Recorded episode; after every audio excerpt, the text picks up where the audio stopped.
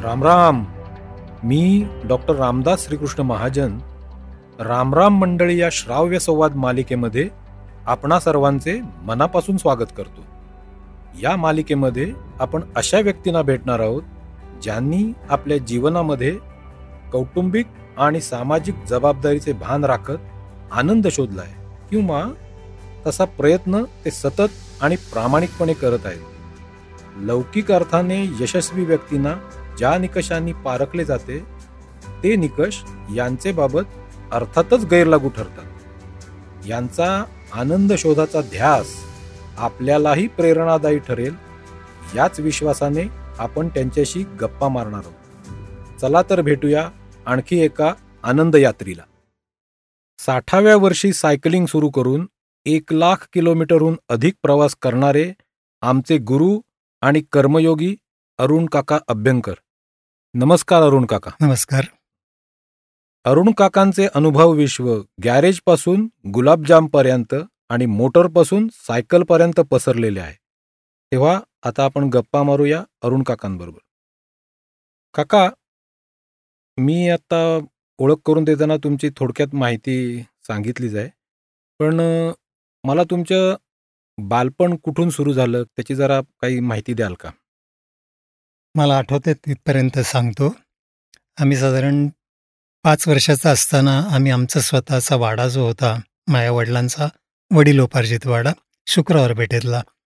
तो सोडायची आमच्यावर वेळ आली आणि आम्ही तिथनं माझ्या आईच्या आईकडे बेचाळीस बुधवार गणपती चौक नुमवी शाळेच्या मागचा वाडा तिथे राहायला आलो. तो वाडा होता गोडबोल यांचा. तिथे माझी आजी भाडेकरू होती. तिथे तिचा महिला कला भवन नावानी क्लास होता. बायकांना कमीत कमी फीमध्ये शिवणकाम किंवा भरतकाम शिकवून आपापल्या पायावर उभं राहता येईल अशी तयारी ती करून घ्यायची आणि बायकांना परीक्षेला वगैरे बसवायचं गव्हर्मेंटच्या आणि त्यांना आपल्या पायावर उभं करायचं असा तिचा उद्देश होता. तो क्लास तिने चालवला आणि माझे वडील अकरावी पण शिकलेले नव्हते मला वाटतं. त्यांचा स्वतःचा घरातला व्यवसाय होता. किराणा मालाचं दुकान होतं. पाचशे एक साबणाची एजन्सी होती. ती मला आठवते त्याप्रमाणे. नक्की त्याच्यात काय होतं मला पूर्ण माहिती नाही आहे बरोबर. वाड्यातल्या भाडेकरूंकडनं जे काय भाडं येईल ते त्याच्यावर आमची गुजराण होत असावी. आमचं घर सोडल्यानंतर आम्ही आजीकडे राहायला आलो. तेव्हा मी माझा मोठा भाऊ आणि धाकटी बहीण आम्ही तिघंजणं आई आणि वडील. आणि माझ्याबरोबर म्हणजे आमच्याबरोबर आमच्याकडे माझा चुलत भाऊ आणि चुलत बहीण असे दोघंजणं राहायचे. असे आम्ही पाच जणं आणि ते दोघंजणं असे सात जणं आम्ही आजीकडे राहायला आलो. अच्छा म्हणजे खूप मोठं एकत्र कुटुंब त्यावेळी तुमचं. आजीकडे आम्ही एकसष्ट सालापर्यंत राहिलो. म्हणजे साधारण त्रेपन्न सालापासनं एकसष्ट सालापर्यंत वर्ष. अंदाजे आठ वर्ष. त्यामुळे पहि सातवीपर्यंत माझं शाळेतलं जाणं येणं बुधवार पेठ ते शनिवार पेठ पहिल्यांदा नुमवी मुलांची शाळा बारक्या मुलांची. आणि नंतर नुमवी प्रशाला. अच्छा. म्हणजे आमच्या घरातनं बाहेर पडलं की एक मिनिटाच्या आत मी शाळेत जाऊ शकत होतो. म्हणजे शाळेची बेल वाजली की घरातनं निघायचं? घरातनं निघायचं. आणि त्यात सुद्धा उशीर झाला तर आमच्या घराला एक मागे दार होतं. त्याच्यावरनं उडी टाकली की आम्ही शाळेत जाऊ शकत होतो. त्यामुळे तसं काही शिक्षा वगैरे करून घ्यायची कधी वेळ नाही आली. शाळेत उशीर झाला म्हणून. पण शाळेत उशीर व्हायचा पण नाही. कारण पहिल्यापासून खेळाकडे लक्ष असल्यामुळे साडे अकरा किंवा पावणे बाराच्या शाळेला आम्ही पावणे अकरा वाजता शाळेत जायचो. कारण एक तास अगोदर खेळायला मिळायचं म्हणून शाळेचा आवार खूप मोठं होतं आणि. सकाळ आणि दुपार अशी शाळा नसायची. फक्त दुपारचीच शाळा. त्यामुळे पहिल्यांदा शाळा चालू आहे म्हणून आम्हाला बाहेर थांबायला वगैरे लागायचं नाही त्यामुळे एक तासभर पहिला खेळातच जायचा त्याच्यानंतर शाळा मग मधल्या सुट्टीतलं खेळणं आणि मग पाच वाजेपर्यंत शाळा झाली की सव्वा पाचला कधी एकदा एस पी कॉलेजच्या ग्राउंडवर पोचतो अशी तयारी असायची त्यामुळे शाळेपेक्षा खेळाकडे जास्त लक्ष होतं. म्हणजे खेळ महत्त्वाचा आणि साईड बाय साईड जमलं तर शाळा. खेळ महत्त्वाचा आणि घातलंय आई वडिलांनी म्हणून शाळा. ओके. म्हणजे लहानपणापासून तुमची खेळाकडे आहे पहिल्यापासून. होताच. पण तुम्ही वडिलांचा जो व्यवसाय सांगितला तो नंतर काय तुम्ही सुरू ठेवलेला नव्हता? माझ्या माहितीप्रमाणे तुम्ही काहीतरी गॅरेज वगैरे चालवायचा. आम्ही जेव्हा घर सोडलं त्यावेळेला वडिलांचा व्यवसाय ऑलरेडी बंद झालेला होता. अच्छा. त्याच्यानंतरच आम्ही ते घर सोडलं. त्याच्यानंतर वडिलांची नोकरी होती. वडील हिंदुस्तान कन्स्ट्रक्शन कंपनीमध्ये अहमदाबाद किंवा त्याच्या जवळपास कुठेतरी गेलेले होते कामाला थोडे दिवस. आई इथे होती. त्याच्यानंतर मे- मी आठवीत असताना आईने दहावी अकरावी पास झाली आई. त्याच्यानंतर आई बी ए झाली. हो हो त्याच्यानंतर आई एम ए झाली. आणि पहिली तिची जी नोकरी होती शाळेतली पहिली म्हणजे सुरुवात झाली ती ती तिथे शिवणकाम शिकवणारी शिक्षिका म्हणून ती त्या सेंट अँड्रूज हायस्कूलमध्ये नोकरीला लागली. हो. त्याच्यानंतर तिने बी ए केलं हिंदी घेऊन एम ए केलं आणि मग ती हिंदी आणि इंग्रजी किंवा हिंदी आणि गणित असे दोन विषय त्या शाळेत शिकवायला लागली. पण तिची नोकरी तिने पूर्ण केली. जवळपास मला असं वाटतंय सत्तर किंवा एकाहत्तर सालपर्यंत तिची नोकरी चालू होती. पूर्ण वय होस्तपर्यंत ती रिटायर होस्तपर्यंत नोकरी केली. म्हणजे तुम्ही लहान असताना तुम्हाला सांभाळून त्यांनी पुढचं शिक्षण घेतलं. आम्हाला सांभाळायला घरात बरीच लोक होती. असेलही हा. पण म्हणजे आई आणि आम्ही सगळे तिथे राहत असल्यामुळे आजीवर आणि आमच्या खूपच जबाबदारी होती. आजी आणि आजोबा दोघांच्यावर. बरोबर. कारण तसं आमच्या घरातल्या इन्कम काही नव्हतं. चुलत भाऊ पण नोकरीला होता तो पण हिंदुस्तान कन्स्ट्रक्शनमध्येच होता पण तो कुठेतरी बिहारमध्ये वगैरे कुठेतरी होता. गंगेवर जा होणारा मोठा पूल वगैरे असं काहीतरी हा, त्यांचं तेव्हा काम त्या चालू जुन्या होतं आठवणी आहेत सगळ्या. त्यावेळेला तो त्यावेळेला. तिकडे जात होता आणि बरोबर. तोपर्यंत चुलत बहीण लग्न होऊन अमरावती अकोला बडनेरा या भागात गेलेली होती. त्यामुळे आम्ही तिघं जण लहान मुलं आणि आई आम्ही चौघजण कायमचे आजीकडे होतो अच्छा पण म्हणजे तुम्हाला जे गॅरेज तुम्ही सुरू केलं ते थोडी घरची आर्थिक ही जबाबदारी घेण्यासाठी म्हणून पण लवकर थोडं करायला लागलं का? म्हणजे काय झालं नक्की? अजिबातच नाही. अकरावी पास झालो पासष्ट साली त्याच्यानंतर पुढे शिकायची काही इच्छा माझी स्वतःची नव्हती. आई आणि वडिलांचं असं मत होतं की आम्ही कमीत कमी डिप्लोमा तरी घ्यावा. म्हणून आईने खूप कष्ट करून माझी फी भरायला लावून माझे चुलत आजोबा जे जळगावला होते. तिथे मला त्यांनी पाठवलं आईने की डिप्लोमा पूर्ण कर आणि मग ये. पण ते माझं त्यात लक्ष नव्हतं डिप्लोमा कुठल्या विषयात? डिप्लोमा पहिल्या वर्षीला काहीच नव्हतं. नसायचं म्हणजे. अच्छा कॉमन असायचं. हां डिप्लोमा कॉमन कुठलंही घ्या सिव्हिल इलेक्ट्रिकल किंवा पहिलं वर्ष संपल्यानंतर तुम्हाला चॉईस असायचा तुम्ही कोणत्या साईडला जायचं ते. बरोबर. पण पहिलं वर्ष माझं संपलंच नाही. मी सहा महिन्यातच ते जवळपास बंद केलं होतं. म्हणजे ते तुम्ही सांगताय तो काळ म्हणजे अकरावी अकरावी झाल्यानंतर. काय म्हणायचं पासष्टच्या एप्रिलमध्ये मी अकरावीची परीक्षा दिली. बरोबर. त्याच्यानंतर. बरोबर. सहासष्ट साली मी परत पुण्यात आलो. नंतर मी फक्त खेळायसाठी म्हणून कॉमर्स कॉलेजला ॲडमिशन घेतली एक वर्ष. म्हणजे ते ज्याला म्हणतात पार्ट टाइम कॉलेज करता येतं कॉमर्स नाही नाही नाही तसं पण नाही. काय होतं मी एन एम एसमध्ये मी खो खो खेळायचो. मी शाळेत असल्यापासून मी लंगडीच्या टीममध्ये होतो. हो. हां प्रायमरी शाळेच्या. हो हो. त्याच्यानंतर आमची लंगडी गोल खो खो अशी टीम तेच सगळे मुलं आम्ही खो खोच्या टीममध्ये आलो. मोठ्या नुमवीत आल्यानंतर बरोबर. त्यामुळे तो खेळ दुसरीपासून जो चालू होता तो चालूच होता. त्याच्यानंतर आम्ही कॉलेजच्या वयात जेव्हा पोचलो तेव्हा एस पी कॉलेजमधनं एन एम एसमधनंच दोघंजणं खेळणारे ते एस पी कॉलेजच्या टीममधनं खेळणार होते. आणि त्यावेळेला मी माझा मित्र विजय भट आम्ही दोघांनी बी एम सी सीला ॲडमिशन घेतली.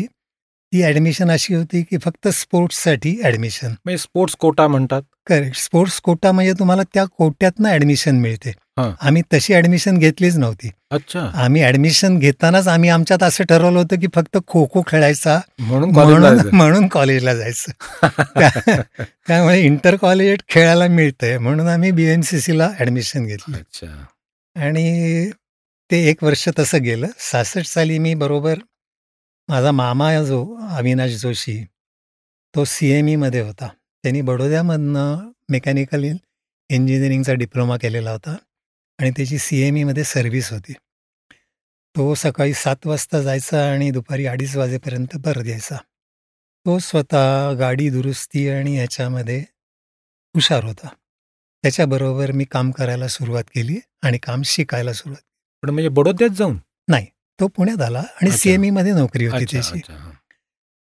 मग सकाळी अडीच वाजेपर्यंत तो घरातच नसायचा त्यामुळे येणारी जी काय लोक होती गाड्या घेऊन त्यांना अटेंड करणं माझ्यावर यायचं आपोआप ऑटोमॅटिक. त्यामुळे लोकांशी बोलायचं कसं? गाड्या घेताना काय करायला लागतं? बरोबर. त्यांचं काय असेल ते ऐकून घ्यायचं. जेवढी दुरुस्ती आपल्याला येईल तेवढी करायची. कमीत कमी दुरुस्ती करायला सुरुवात करेपर्यंत जे काय खोलायला लागेल तेवढं सगळं उघडून ठेवायचं. पूर्वतयारी. मामा आल्यानंतर मी आणि तो मिळून आम्ही दुरुस्ती करायचो. आणि मग अशा ह्याच्यात मी ते काम शिकलो. एकोणसत्तरच्या जानेवारीपर्यंत मी ते काम त्याच्याबरोबर करत होतो. त्याच्यासाठी पहिल्यांदा आमची जागा होती ती नानापेठेचे बजाजची शोरूम होती. सुरुवातीला बजाजची शोरूम नानापेठेत होती. आता तिथे राधिका नावाचं हॉटेल झालंय. बरोबर. वांडेकर म्हणून एक जण होते त्यांची ती जागा होती. त्यांच्याबरोबर स्लिपिंग पार्टनरशिपमध्ये माझ्या मामानी गॅरेज चालू केलं. जागा त्यांची होती म्हणून ते पार्टनर आणि. आम्ही तिथे काम करणार प्रत्यक्ष काम तुम्ही. समहूद प्रत्येक ठिकाणी सहा आठ महिने काम चालायचं आणि आम्ही परत आमचं बेचाळीस बुधवारमध्ये संसार सगळा आणायचो. असं दोन वर्ष चालू होतं. नंतर आम्ही तिथेच बेचाळीस बुधवारातच कामाला सुरुवात केली. ते एकोणसत्तरच्या जानेवारीपर्यंत. एकोणसत्तरच्या एप्रिलमध्ये मी माझं स्वतःचं गॅरेज चालू केलं. पत्र्या मारुतीपाशी हो. पहिलं माझं काम मी एकोणसत्तरच्या एप्रिलमध्ये केलं.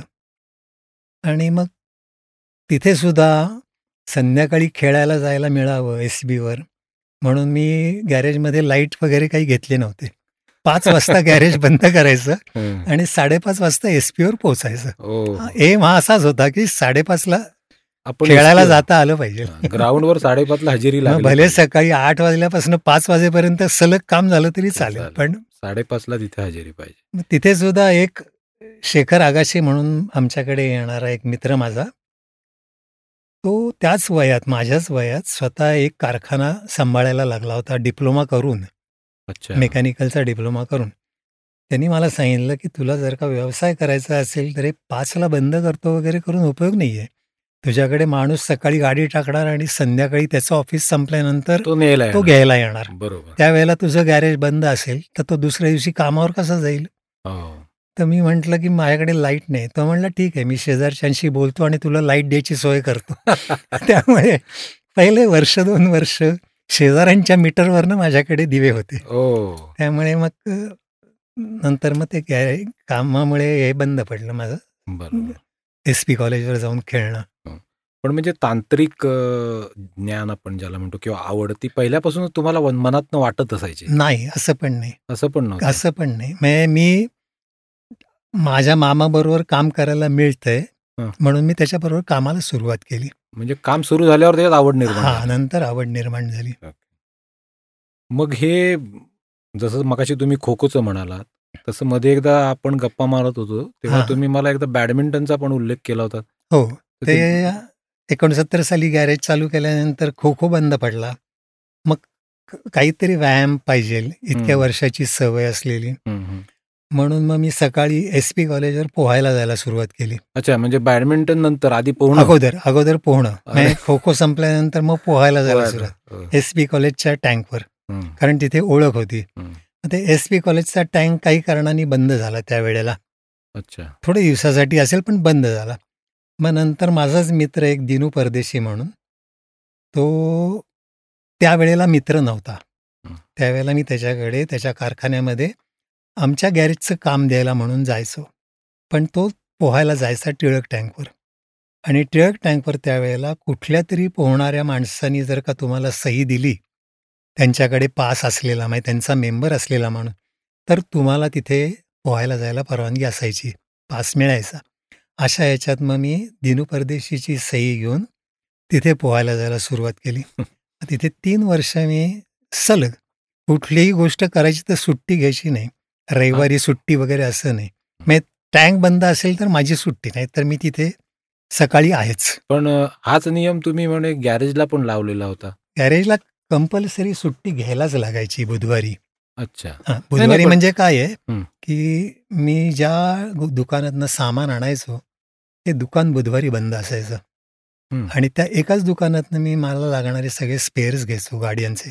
स्कूटर ॲक्सेसरीज नावाचं दुकान होतं. नाटेकरांचं. आणि त्यावेळेला ते एकदम प्रसिद्ध होतं आणि सगळे ओरिजिनल पार्ट्स त्यांच्याकडे मिळायचे त्यामुळे त्यांच्याकडनं सामान घ्यायचं तर ते दुकान बुधवारी बंद. म्हणून माझं गॅरेज पण बुधवारी बंद पण उरलेले सहा दिवस पूर्ण दिवस काम उरलेलं तिथे सहा दिवस पूर्ण काम.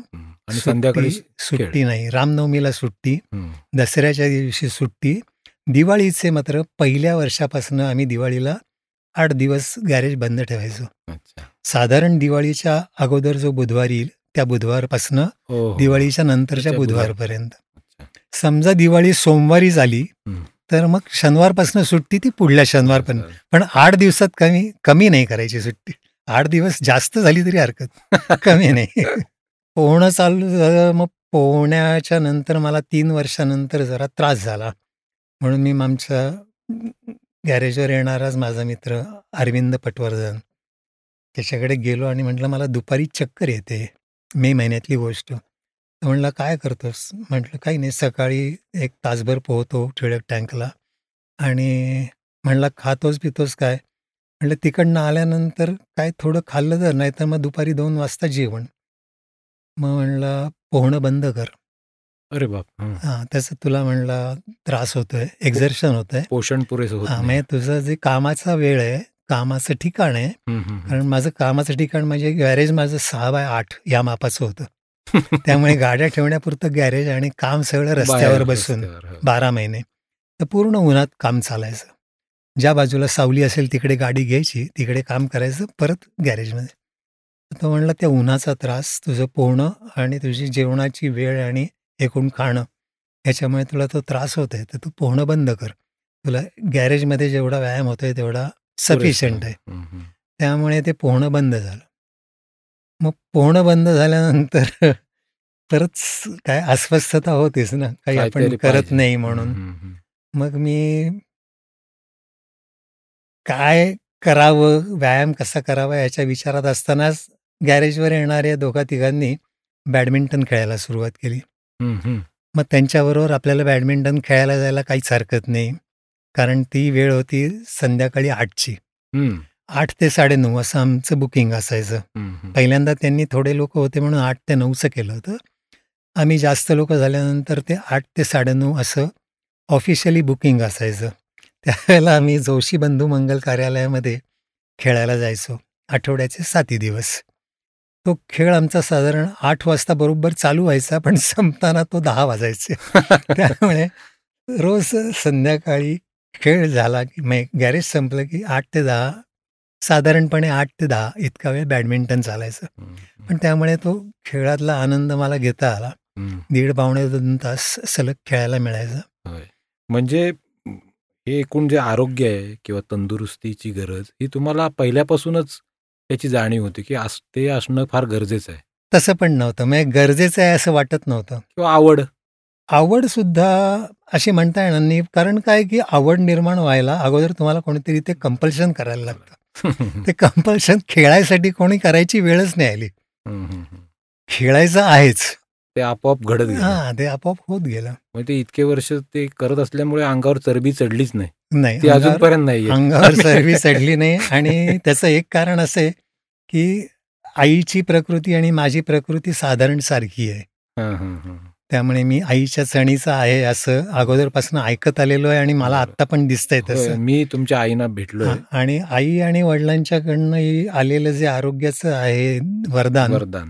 ते समहू कितीही प्रयत्न आम्ही केले बिघडवायचे हं. तरी बिघडलेलं नाहीये चांगलंय नाही बिघडवायचं काय कारणच नव्हतं ना तुम्ही सगळे नाही बिघडवायचं कारण नव्हतं म्हणजे मुद्दामून कारण होतं म्हणून बिघडवायचा प्रयत्न नाही केला पण आता असं वाटतंय की आपल्या वागण्यामुळे आपलं आरोग्य इतकं टिकलं कशामुळे तर ते आई वडिलांच्याकडनं आलेली आलेलं. जी आहे जीन्स मधून त्याच्यामुळे ते आपलं टिकलं नाहीतर मग असलेली व्यसनं आणि ह्याच्यामुळे ते केव्हाच बिघडलं असतं. बरोबर. मी आता त्यांनी तंदुरुस्तीचा विषय काढला म्हणून सांगतो. आता काकांचं वय साधारण त्र्याहत्तर आहे आणि त्यांच्यासोबत राहताना आम्हाला आमच्या आरोग्याची लाज वाटते. इतके ते आत्ताही फिट आहेत.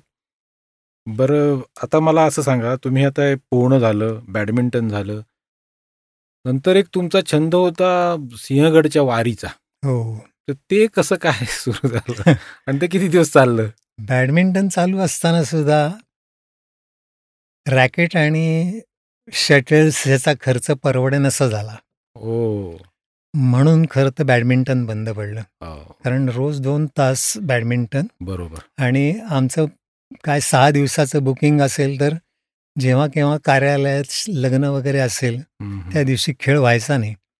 मग आम्ही त्या वेळेला काहीतरी सोय हवी म्हणून आम्ही दुसरीकडे पण बुकिंग करायचो बापरे आणि मग ते दोन महिने आम्ही दुसरीकडे जायचो. किंवा त्या दोन महिन्यात दुसरीकडे कुठे सोय झाली नाही तर मग हुजूर बागेमध्ये एक जण खेळायचे त्यांच्या वुडन कोर्टवर आम्ही सकाळी जाऊन खेळायचो. त्यांच्याबरोबर बात आहे शिवमंगल कार्यालयातली दोन कोर्ट फार छान होती मोठी. आणि फरशी होती पण त्याची हाईट खूप चांगली होती. त्यामुळे मग जोशी दामले मंगल कार्यालयातलं किंवा जोशी मंगल कार्यालयातलं बंद करून आम्ही तिकडे शिफ्ट झालो शिवमंगल कार्यालयात तिकडे पण खूप वर्ष सकाळी खेळलो संध्याकाळी नाही मग बॅडमिंटन परवडेनसं झाल्यानंतर मग पर्वतीला जायला सुरुवात केली अच्छा म्हणजे सिंहगडच्या आधीची पायरी पर्वती. पर्वती हा तो पण. किस्साच आहे म्हणजे. पर्वतीला मी जायचो ते तीन वेळा पर्वती वर चढून खाली उतरायचो ते एकदा करून कधी पोट भरलं एकदा करून कधी. रविवारी जरा सुट्टी असेल लोकांना कोणी. बरोबर असेल तर. म्हणून मग रविवारी तिथनं वाघजाईपर्यंत जाऊन आम्ही परत यायचो मग पर्वती तीन वेळा करायची तिसऱ्या वेळेला गेलं की वाघजाईपर्यंत चालत जायचं आणि. तिकडनं परत यायचं बापरे मग अठ्ठ्याऐंशी साली गॅरेजवर येणाऱ्या दोघा तिघांच्याकडनं असं ऐकायला मिळालं की आपण एकोणनव्वद सालच्या मे महिन्यामध्ये हिमालयात ट्रेकिंगला जायचं आहे मग ते लोक जाणार होते. त्याच्या अगोदर आमचा दिनू परदेशी वगैरे मंडळी आदल्या वर्षी जाऊन आली होती. दोन वर्ष अगोदर किस्तवाडच्या ट्रेकला. तर मग चंद्रखणी आणि खवली असे दोन तिकडे पास आहेत. ते पास करायचे असं चाललं होतं. तर एकोणीसशे रुपये खर्च येणार होता त्याच्यासाठी. पुणे ते पुणे एकोणीसशे रुपये. ऑल इन्क्लुझिव्ह सगळे. अठ्ठावीस दिवस. बापरे. तर मी म्हटलं मला काही शक्य नाही आहे एक. रकमी एकोणीसशे रुपये देणं. हो. त्यामुळे मी नुसतं त्यांच्या चर्चेत सहभागी. गॅरेजवर चालायची म्हणून मी सहभागी व्हायचो. त्यातच मजा एवढाच. माझा सहभाग होता त्याच्यात सुरुवातीला. माझ्या मित्रांनी मला सांगितलं की मी तुझे एकोणीसशे रुपये भरतो. हा. तुला परवडत नसेल तर तू मला रोज एक रुपया दे. आणि मला एकोणीसशे रुपये परत कर. ते कधी संपायचं नाही ना मग ते मलाच अशक्य झालं ऐकून. त्यामुळे मी त्याला म्हटलं पाच रुपये ठरवलेत की ठीक ठीक आहे मी तुला देईन पैसे. पण म्हटलं येईन तुमच्या बरोबर त्यामुळे मग मी ते एकोणीसशे साली एकोणनव्वद साली त्या ट्रेकला गेलो. मग माझ्या गॅरेजच्या तिथेच अशोक भट नावाचे एक प्रख्यात वैद्य होते. हो मी नाव ऐकलंय. हा. बरोबर. त्यांच्याकडे माझ्या बायकोसाठी मी औषध घ्यायला जायचो. तर त्यांना मी सांगितलं की मी मे महिन्यामध्ये हिमालयात ट्रेकला जायचं म्हणतोय. ते म्हणले खरंच तुमची इच्छा आहे का? मी म्हटलं आहे. म्हणले पर्वतीला तुम्ही जाताय तर आता म्हणले सुट्टीच्या दिवशी तुम्ही सिंहगड चालू करा. सिंहगडला तुम्ही जर का जायला सुरुवात केलीत तर तिथल्या तुमच्या अनुभवाचा तुम्हाला हिमालयात फायदा होऊ शकेल अच्छा मग अ, त्यांचं ऐकून मी एक ऑक्टोबरला काहीतरी मला वाटतं बुधवार आला होता अठ्ठ्याऐंशी साली हम्म तारखा बरोबर परफेक्ट लक्षात आहे. हां कारण ऑक्टोबरमध्ये मी सुरुवात केली असं अच्छा. होतं मग एक किंवा तीन ऑक्टोबर असेल पण असेल. मी ते पहिल्यांदा तिथे गेलो आणि इतके वर्ष बॅडमिंटन खेळतोय पोहतोय व्यायाम करतोय असं सगळं त्याचं एक डोक्यात त्यामुळे सिंहगड काय कसाच जाईन मी कसंही करू आपण अशा ह्याच्यात मी बसमधनं उतरलो. आणि पर्वती ज्या वेगाने मी चढायचो. त्या वेगाने मी चालायला सुरुवात केली. आणि जेमतेम जेमतेम मी सात मिनिटं चाललो असेल सात किंवा आठ मिनिटं म्हणजे पहिला चढ मी चढून गेलो आणि माझ्या दंडातनं पण गोळे यायला लागले पायातनं तर येतच होते पण दंडातनं पण गोळे यायला लागले. आणि मला सुरुवातीला काही कळलं नाही काय होतंय ते. एक पंधरा मिनटं तिथे थांबलो बरं वाटलं. थोडा वर गेलो आणि परत खाली आलो. त्या दिवशी जाऊन भट वैद्यांना भेटलो. म्हटलं असं असं झालं. तर ते म्हणले जरा सावकाश सुरुवात करा. पर्वतीच्या वेगाने कारण मी त्यांना म्हटलं की मी पर्वतीच्या वेगानेच चढायला सुरुवात केली. ते म्हणले तसं करू नका. बेतानी जा. किती वेळ लागला तरी चालेल म्हणले. दुसऱ्या बुधवारी मात्र मी रस्त्यावरनं फिरल्यासारखा सिंहगडला. गेलो. बरोबर. आणि त्या दिवशी मी पहिल्यांदा सिंहगड चढून गेलो. पहिल्यांदा. अठ्ठ्याऐंशी साली. हा? अठ्ठ्याऐंशी. अठ्ठ्याऐंशी साली ऑक्टोबरमध्ये. पण मग आम्ही एकोणनव्वद साली जेव्हा मे महिन्यात आम्ही ट्रेकला गेलो त्यावेळेला मला आठवतंय माझी तयारी एवढी झाली होती की आम्ही पाच वीसच्या बसने मी आणि माझा मित्र नानल म्हणून आहे. तो पण आमच्याबरोबर होता ट्रेकला. आम्ही दोघं पाच वीसच्या बसनी सिंहगडला गेलो. आणि सात दहाच्या बसने आम्ही परत आलो. हं, म्हणजे तेवढ्या वेळात आम्ही वर जाऊन? सहा वाजता आम्ही वर जायला सुरुवात केली आणि सात दहाची बस त्यावेळेला तिथे साठे म्हणून एक पी एम टीचे ड्रायव्हर होते. वयस्कर ग्रस्त होते रिटायरमेंटला आलेले. आणि शाळेत जाणारी मुलं त्या बसनी यायची परत सिंहगडवरनं खडक वाचल्यापर्यंत. त्यांच्यासाठी ते पाच दहा मिनटं मागे थोडे. उशिरा सोडायचे बस. त्यामुळे आम्हाला ती बस मिळाली. मग तेवढी तयारी माझी तेवढ्या सहा महिन्यात झालेली होती. मग म्हणजे- त्याचा उपयोग मला हिमालयात झाला मग मला तोच जास्त आनंद होता सिंहगडला जाऊन आपल्याला अनेक जास्त म्हणजे इकडे जी तुम्ही सिंहगड चढाईच्या निमित्ताने.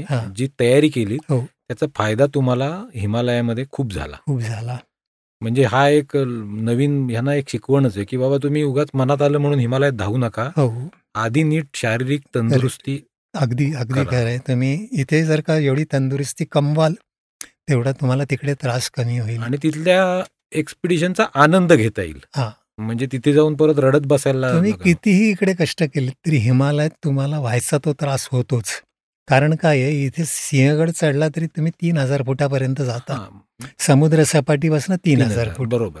आणि तिथे तुम्ही पाच हजारच्या पुढे सुरू करतो. नाही ऑक्सिजन लेवलचा जो हा. विषय आहे तो वेगळाच आहे. म्हणजे तो कोणालाही होऊ शकतो. अगदी खरं पण जी शारीरिक तंदुरुस्ती हो लागते हो म्हणजे शारीरिक श्रम जे मला तिथे होणार तिथे होणार आहे ते तुम्हाला तुम्हाला इथे सिंहगडला तुम्ही जर का रेग्युलर जात राहिलात तर तुम्हाला त्याचा आनंद तिकडे घेता येतो ट्रेकिंगचा आनंद. म्हणजे एका अर्थाने सिंहगड हा पुणेकरांसाठी वरदानच म्हणावं अगदी अगदी वादच नाही. कारण आम्ही पण त्याच्यावर सायकलनी चढाई करत हो असतो ना. हो हो. जो तो आपल्या प्रकारे त्याच्यावर प्रयोग करत असतो.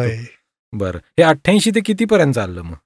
अठ्ठ्याऐंशी साली मी सिंहगडला जायला सुरुवात केली ते मी दोन हजार चार साली माझा बंद झाला तो. हो कारण मी माझं गॅरेज बंद केल्यानंतर जो व्यवसाय चालू केला त्या व्यवसायात मला पहाटे साडेपाच ते रात्री साडे अकरा इतकं काम करायला लागायचं. काय व्यवसाय होता? मी गॅरेज केलं पासष्ट साली कामाला सुरुवात केली एकोणसत्तर साली स्वतःचं चालू केलं आणि दोन हजार एकच्या दिवाळीमध्ये दोन हजार एकच्या मार्चमध्ये मला वाटतं मी ते बंद केलं. एकतीस मार्चला बहुतेक ते बंद केलं मी. आता मला एक्झॅक्ट तारीख आठवत नाही किंवा ऑक्टोबर असेल सप्टेंबर असेल. पण त्यावेळेला मी ते बंद केलं. आणि तेव्हा असं ठरवलं होतं की आता व्यवसायामुळे आपल्याला जे बाहेर कुठेही जाता आलेलं नाही आहे. ते आपण बाहेर फिरायचं. बरोबर. भारत भ्रमण थोडक्यात म्हणजे. पण ज्या दिवशी गॅरेज बंद केलं त्याच्या दुसऱ्याच दिवशी मला सकाळी नऊ वाजताच घरात कंटाळा आला.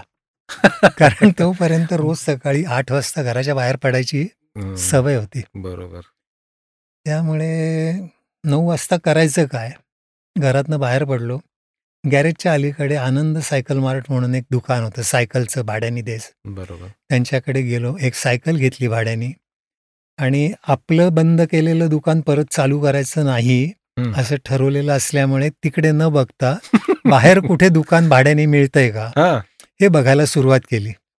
त्याचं कारण असं होतं की काहीतरी काम करायला पाहिजे असं नाही. म्हणजे. त्यावेळेला डोक्यात असं होतं की काम करायचं नाहीये म्हणून आपल्याला दुकान नकोय. तर आपण एकटे मोकळे झालोत. बाकीचे मित्र आपापल्या कामात आहेत नोकरीत आहेत. बरोबर. आपण करायचं काय दिवसभर. तर एक बेकरी सारखं काहीतरी चालू करावं फुटकळ. बाप की जमलं काही विकलं गेलं तर. ठीक. हा. नाही तर घरी आणून खाल्लं.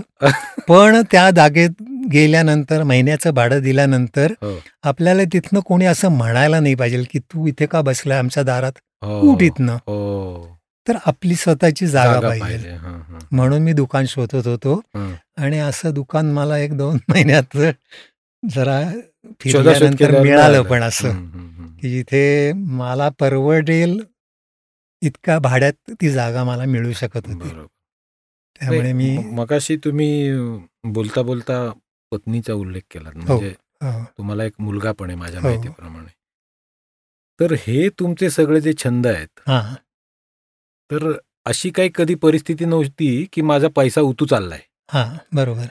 असं असतानाही तुम्ही हे सर्व छंद जपलेत हा. जोपासलेत हा. आणि त्याच्यात तुम्ही आनंद घेतलाय. हो. तर मग हे घरच्यांना कधी याचा त्रास नाही का झाला? किंवा तसं तुम्हाला काही त्यांच्याकडून कधी तक्रार तुम्ही सुरुवातीला जे म्हणालात ना की कौटुंबिक कौटुंबिक जबाबदाऱ्या पार पाडून वगैरे. पार पाडून नाही मी भान राखत म्हटलंय. ठीक आहे भान राखत. तर ते भान कधी मला नव्हतंच. कौटुंबिक जबाबदारी आपल्यावर म्हणजे? काही आहे. आहे हे कधी कळलंच नाही किंवा वाटलंच नाही असं. कारण अगदी खरं सांगायचं तर आम्ही आईवरच अवलंबून असं अजूनही मला वाटतं की आम्ही आईवरच अवलंबून आहोत. ही तुमची विनयशीलता आहे. ते नाही, असं हम्म, हम्म. नंतर माझी बायको लग्न होऊन जेव्हा आमच्याकडे आली त्यावेळेला तिला एका मराठी शाळेत नोकरी होती. ती बी एड शिकलेली होती. बी एड नाही डी एड शिकलेली होती. आणि त्या शाळेत नोकरी करत असताना तिला काहीतरी दीडशे रुपये वगैरे मिळत होते आणि पाचशे रुपयावर सही करायला लागत होती. आणि त्याच्यासाठी सहकार नगरमध्ये तिला जायला लागायचं. ते खूप लांब पडायचं. मग माझाच एक मित्र सुनील तांबे नावाचा त्याच्या ज्या काही ओळखी होत्या त्या ओळखीतनं तिला नादा ठाकरसींची कन्याशाळा जी आहे नारायणपेठेतली प्रायमरी स्कूल. तिथे तिच्या डी एड या शिक्षणावर तिला नोकरी मिळाली. बरोबर. आणि तिची नोकरी चालू झाली. ती सरकारी नोकरी असल्यामुळे तिथे जेवढ्या पगारावर सही तेवढा पगार तिला. मिळत होता. आणि तसं बघायला गेलं तर मी आणि ती तिच्या पगारावर सगळं आमचं भागत होतं. कारण आम्ही तोपर्यंत घरात एकत्रच राहत होतो. मोठा भाऊ त्याची बायको मी माझी बायको त्याचा एक मुलगा आणि आई वडील असे. आम्ही एकत्रच होतो. त्यामुळे ती कौटुंबिक जबाबदारी वगैरे मी जेव्हा माझं स्वतःचं बिराड वेगळं केलं मला वाटतं मी एकोणऐंशी साली घराच्या बाहेर पडलो. कारण ती जागा आम्हाला खूप लहान पडायची. माणसं खूप होती. माणसं खूप होती म्हणण्यापेक्षा सुद्धा मोठा भाऊ त्याची बायको त्याचा एक मुलगा हो. दोन मुलं आई वडील माझा चुलत भाऊ. आणि जेमतेम तीन खोल्यांची जागा होती. म्हणजे तीन खोल्या नव्हत्याच. एका मोठ्या खोलीत दोन खोल्या आम्ही केलेल्या होत्या. अशा जागेत आम्ही राहत होतो. आणि त्या निमित्ताने आम्ही बाहेर पडलो. आणि मग खरोखरच बायकोच्या पगारावर सगळा संसार चालू होता. ठीक आहे बरं आता मगाशी मी काकांची ओळख करून देताना म्हटलं की त्यांचा अनुभव विश्व गॅरेजपासून गुलाबजामपर्यंत आहे. तर मी असं सांगू इच्छितो की अभ्यंकर काकाच्या हातात पाककलेची पण एक काय म्हणायचं आपण कौशल्य आहे. आणि त्याचा आस्वाद आम्ही अधूनमधून घेत असतो. तर त्याविषयी जरा काही सांगाल का? आता ते बेकरी चालू करावी म्हणून जी जागा घेतली होती तिथे गेल्यानंतर पहिल्याच दिवशी असं माझ्या लक्षात आलं की आजूबाजूची जी किराणा मालाची दुकानं आहेत त्यांच्याकडे खारी टोस्ट बटर ब्रेड या चारही गोष्टी मिळत आहेत आणि सगळ्यात जर का माझ्या नवीन धंद्याच्या दृष्टीने वाईट जर का काही असेल तर आपली सगळी जी मध्यम वर्गाची वस्ती होती त्यांची त्या दुकानातनं खाती होती म्हणजे वही ठेवलेली असायची. त्यांची. म्हणजे एक तारखेला सुद्धा त्यांच्या घरातला मुलगा यायचा आणि ब्रेड घेऊन जाताना सांगून ठेवायचा की मांडून ठेव. लिहून ठेवा. हा. हे हल्लीच्या आता नवीन पिढीला माझ्या मते माहितीच नसेल मांडून ठेवणं म्हणजे काय? त्यावेळेला ती पद्धत होती. आता सगळं जीपे झालंय आता डिजिटल पेमेंट जर का अशा पद्धतीत मी तिथे बेकरी चालू केली तर माझ्याकडे कॅश पैसे घेऊन? घ्यायला कोण येणार? पहिली गोष्ट.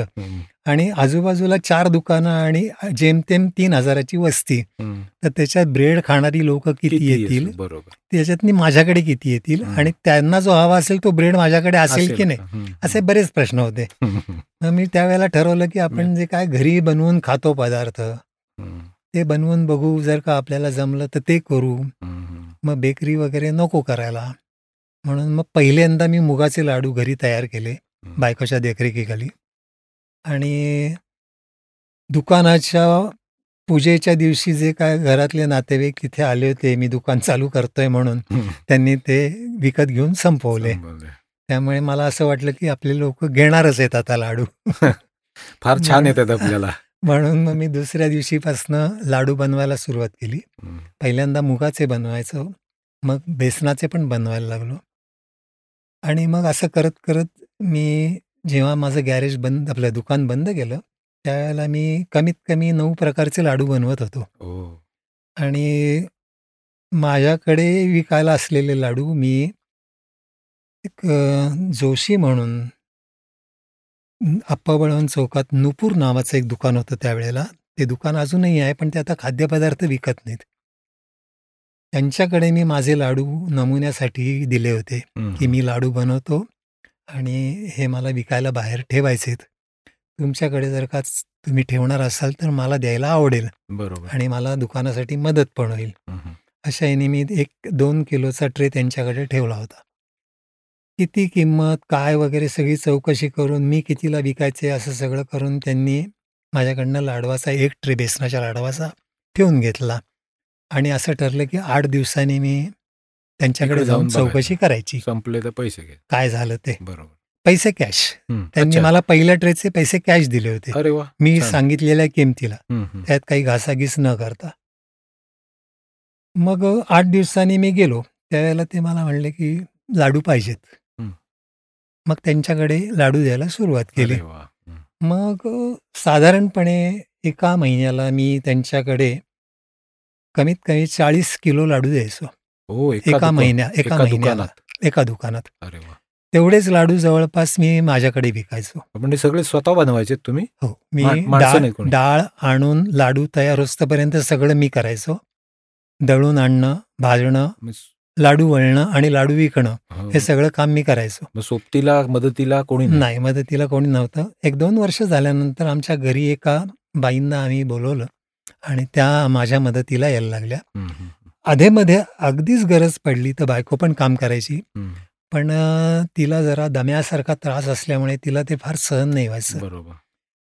तिचं आजारपण पण चालू होतं. त्यामुळे तिची म्हणजे तिने तसे काही कष्ट तिला करायला नाही लागले पण ते वास आणि धूर ह्याचा मात्र तिला बराचसा त्रास सहन करायला लागला असावा. बरं मी आता एक तुम्हाला माहिती म्हणून सांगतो. अरुण काकांची माझी ओळख त्यांच्या पत्नीमुळेच झाली. मी पंधरा साली जेव्हा मनाली लेहचं सायकलिंग केलं मनाली लेह खारदुंगला तर माझ्या सवयीप्रमाणे मी त्याचं सगळं नोटिंग करून एक छोटंसं पुस्तक छापलं होतं. आणि ते पुस्तक मी पुण्यातल्या लायब्ररीजमध्ये देत होतो. तर अशाच एका लायब्ररीमध्ये मी ते पुस्तक द्यायला गेलो तर तिथे यांच्या मिसेस होत्या. तर त्या मला म्हणाल्या अहो हे तुम्ही काय केलं? ते आमचे हे पण जाऊन आलेत तिकडे. मी त्या बाई तशा सिनियर दिसल्या मला. म्हटलं तुमचे हे जाऊन आले मग त्यांचं वय काय? तर तेव्हा मला वाटतं काहीतरी सदुसष्ट अडुसष्ट तुमचं वय होतं. पासष्ट. पासष्ट. म्हटलं ह्या माणसाला मला भेटलंच पाहिजे. बरं आम्ही दहा जणांचा चमू घेऊन गेलो होतो आणि ह्यानी ते एकट्याने सोलो सायकलिंग ज्याला म्हणतात किंवा आम्ही त्याला मराठीत एकल सायकलिंग आणि स्व म्हणजे सेल्फ सपोर्टेड. Self support. असं स्वनिर्भर. तर म्हणून मी त्यांना जाऊन भेटलो आणि तेव्हापासून आमची मैत्री झाली. म्हणजे आता मी मित्र म्हणतो पण आमच्या वयात खूप वीस वर्षाचा फरक आहे. तर काका मला आता सांगा की ते हे सायकलिंग तुम्ही सुरू केल्यानंतर तुम्ही बरेच वेळा एकटेच फिरता. हो हो. म्हणजे मी आता बघतोय मी तुम्हाला आता चार वर्ष पाच वर्ष मागे लागलोय मला न्या मला न्या तुम्ही काय अजून मला नेलेलं नाही. तर एकटा फिरण्याचं काय तुमचं हेतू आहे? एकटं फिरायचं असं काही ठरवून मी चालू केलेलं नाही आहे पण माझा विचार होता मी जेव्हा दुकान बंद केलं तेव्हा की आता सायकल घ्यायची आणि आपल्याला जिथे कुठे जायचं असेल. तिथे सायकलवरनं जायचं. हां कुठेही. म्हणजे गावातलं असं नाही तर बाहेरगावचं असं कुठेही तर मी सांगायचं विसरलो आमचा खो खो जेव्हा चालू नव्हता. म्हणजे मराठी शाळा आणि इंग्रजी शाळा याच्यामध्ये जो पिरियड होता की जेव्हा खो खो माझा चालू नव्हता ते तीन वर्ष मी भारत स्काउट्सच्या ग्राउंडवर जायचो. तिथे आमचे विभाग प्रमुख जे होते ते निळू काळे नावाचे ग्रस्त होते. ते एम बी बी एस झाले त्यावेळेला ते शिकत होते आणि त्यांनी श्रीरामपूरला आपला दवाखाना चालू केला. नंतर त्यांनी तिथे हॉस्पिटल पण बांधलं. त्यांना माझ्या खेळण्याचं जरा कौतुक असावं असं मला सारखं वाटायचं. कारण आम्ही जेव्हा फुटबॉल वगैरे खेळायचो त्यांच्याबरोबर तेव्हा ते कायम आमच्या बाकीच्या लोकांना सांगायचे अरे हा एवढा लहान तो माझ्याबरोबर पळतो आणि तुम्हाला काय कंटाळा येतो. त्यामुळे असं मला वाटायचं की त्यांना आपलं कौतुक तर मी जेव्हा सायकलिंगला सुरुवात केली तेव्हा सुरुवातीला मी साधारणपणे एक दहा बारा किलोमीटर एका दिवसात सायकल चालवायचो. एका दिवसात म्हणण्यापेक्षा सुद्धा सकाळी मग दुपारी जेवण वगैरे करून परत एक दहा बारा किलोमीटर चालवायचो. एक आठ पंधरा दिवसांनी असं लक्षात आलं की आपल्याला काय पाय बी दुखत नाही आहेत आपण चालवू शकतोय. मग मी जरा जास्त सुरुवात केली सायकलिंग जास्त वेळ करायचं. ते मी सकाळी सहाला बाहेर पडायचो ते दहा वाजेपर्यंत सायकलिंग करायचो. तोपर्यंत माझं साधारण एक साठ किलोमीटर कमीत कमी सायकलिंग झालेलं असायचं. रोज. म्हणजे मी त्यावेळेला आठवड्यातनं तीन चार वेळेला मी सिंहगडला सुद्धा जायचो सायकलवरनं. आणि मग ते पण आता होतंय व्यवस्थित असं जेव्हा लक्षात आलं. त्यावेळेला मग म्हटलं चला आपण आता श्रीरामपूरला डॉक्टर काळ्यांच्याकडे जाऊ सायकलवरनं पहिले गुरु आपले हां मग एका सकाळी पुण्यातनं निघालो आणि डोक्यात असा विचार होता की नगरच्या जवळपास कुठेतरी जाऊन आपण. विश्रांती घ्यायची विश्रांती घ्यायची. आणि दुसऱ्या दिवशी श्रीरामपूरला जायचं. तर मला एकाने सांगितलं की नगरच्या तिथे जवळ एक दहा बारा किलोमीटरवर एक दत्ताचं स्थान आहे. शिर्डीच्या रस्त्यावर. कारण तोच पुढे म्हणजे तो श्रीरामपूरला जायचा रस्ता आहे. तर तिथे म्हणला कमी खर्चात तुला राहता येईल. तर मी म्हटलं ठीक आहे शोधूया आपण नगरमधनं मी शिर्डीच्या रस्त्याला लागलो पंधरा किलोमीटर गेलो आणि तरी मला ते काय दत्ताचं स्थान काय मला कुठे सापडेल. पाटी बिटी दिसली नाही मी काय चौकशी करत गेलो नव्हतो पण म्हटलं दत्ताचं स्थान रस्त्याला आहे म्हणजे म्हणजे काहीतरी. गर्दी बिर्दी दिस तसं काय मला कुठे दिसलं नाही मग तिथनं मी माझ्या मित्रा काळ्यांना फोन केला की मी पंधरा किलोमीटर पुढे आलेलो आहे नगरपासून हं. आणि तुमच्याकडे यायला मी सकाळी निघालोय आणि माझ्या ह्याच्याप्रमाणे मी उद्याला तुमच्याकडे येणार होतो हं. आता मला जर का तुम्ही सांगितलं की मी किती वेळात तुमच्याकडे पोहोचू शकेन. म्हणजे किती लांब आहे तर मी तुमच्याकडे आत्ताच येईन इथे कुठेतरी राहण्यापेक्षा कारण त्यावेळेला चार वाजलेले होते. दुपारचे ते मला म्हणले बरोबर पंचावन्न किलोमीटर आलास की तू माझ्या घरापाशी असशील अ ब ब. म्हटलं ठीक आहे आता एवढे आलं तर पंचावन्न किलोमीटर आणि फार फार तर चार तास लागतील म्हणजे नऊ वाजेपर्यंत आपण त्यांच्या घरी पोहोचू. त्या हिशोबाने मी आठ वाजता रात्री त्यांच्याकडे पोहोचलो श्रीरामपूरला. घर माहिती होतं का? तर नाही.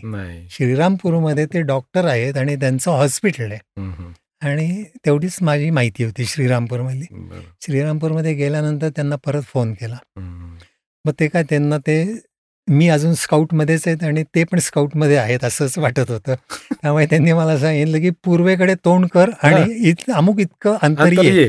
आता त्यावेळेला पूर्व रात्री शोधणार कुठे? मग त्यांना मी म्हटलं अमुक ठिकाणी मी उभा आहे तर ते म्हणले ठीक आहे गांधी पुतळ्याकडे ये हं. मग ते गांधी पुतळ्याच्या जवळ ते राहत होते हो. त्यामुळे मी पावणे नऊ वाजता त्यांच्या घरी पोहोचलो म्हणजे नगरमध्ये आपलं त्या श्रीरामपूरमध्ये सुद्धा मी अर्धा पाऊण तास त्यांचं घर शोधण्यात घालवला. पण त्यांच्याकडे पोचलो त्या दिवशी मजा आली. एकटाच होतो. त्यामुळे कोणासाठी थांबायला पाहिजे वगैरे असं काही नव्हतं म्हणजे एकटा फिरल्यामुळे जे स्वातंत्र्य जे मिळतं. त्याचं तुम्हाला जास्ती सगळ्यात महत्वाचं असं होतं की मी एकटा मोकळा झालोय. माझ्या कामातनं. पण माझे मित्र काही कोणी मोकळे झालेले नाहीयेत. त्यांचे त्यांची कामं नोकऱ्या चालू आहेत. मी जर का कुठे जायचं म्हटलं तर त्यांना सुट्टी नाही म्हणून मी त्यांच्यासाठी थांबायचं. किंवा त्यांना जेव्हा सुट्टी असेल त्यावेळेला मला जमत नाही म्हणून त्यांनी ते कॅन्सल म्हणजे करायचं. काही ना काही विघ्न येतच राहणार. हा मग त्याच्यापेक्षा म्हटलं आपल्याला सायकल चालवायची तर आपण एकट्याने सुरुवात करू. ज्या वेळेला कोण भेटेल त्यावेळेला त्याच्या बरोबर नाही तर एकटं. मग ती सवय लागून गेली एकट्याने जायची. त्यामुळे आता कायम तुम्ही त्यामुळे आता कुठेही गेलो तरी मी बरं मी एक माहिती म्हणून सांगतो. अभ्यंकर कर्नाटकात पण खूप फिरलेच आहेत. पण गेल्या वर्षी त्यांनी नर्मदा परिक्रमा पूर्ण सायकलवर अठ्ठावीस दिवसामध्ये माझ्या मते हो सव्वीस दिवस अठ्ठावीस दिवस. असं आणि ते सुद्धा सेल्फ सपोर्टेड आणि सोलो म्हणजे एकल स्वनिर्भर अशीच त्यांनी सायकल सफर गेल्या वर्षीच पूर्ण केले नर्मदा परिक्रमेची. वेळेच्या बंधनामुळे काकांसोबतच्या गप्पा आता आपण इथेच थांबूया. सधन व्यक्तीच जीवनात छंद जोपासू शकते हे मिथक काकांसोबतच्या गप्पांनी आता गळून पडले आहे. या गप्पा म्हणजे अनुभव भांडाराचे खुले दालनच आहे. आपल्यालाही ते भावलं असेलच. अशाच असामान्य व्यक्तींना भेटण्यासाठी ऐकत रहा रामराम मंडळी. अर्थात एक अनोखा श्राव्य संवाद. महाजन संगे गुणीजन. सबस्क्राईब करायला विसरू नका रामराम मंडळी. धन्यवाद.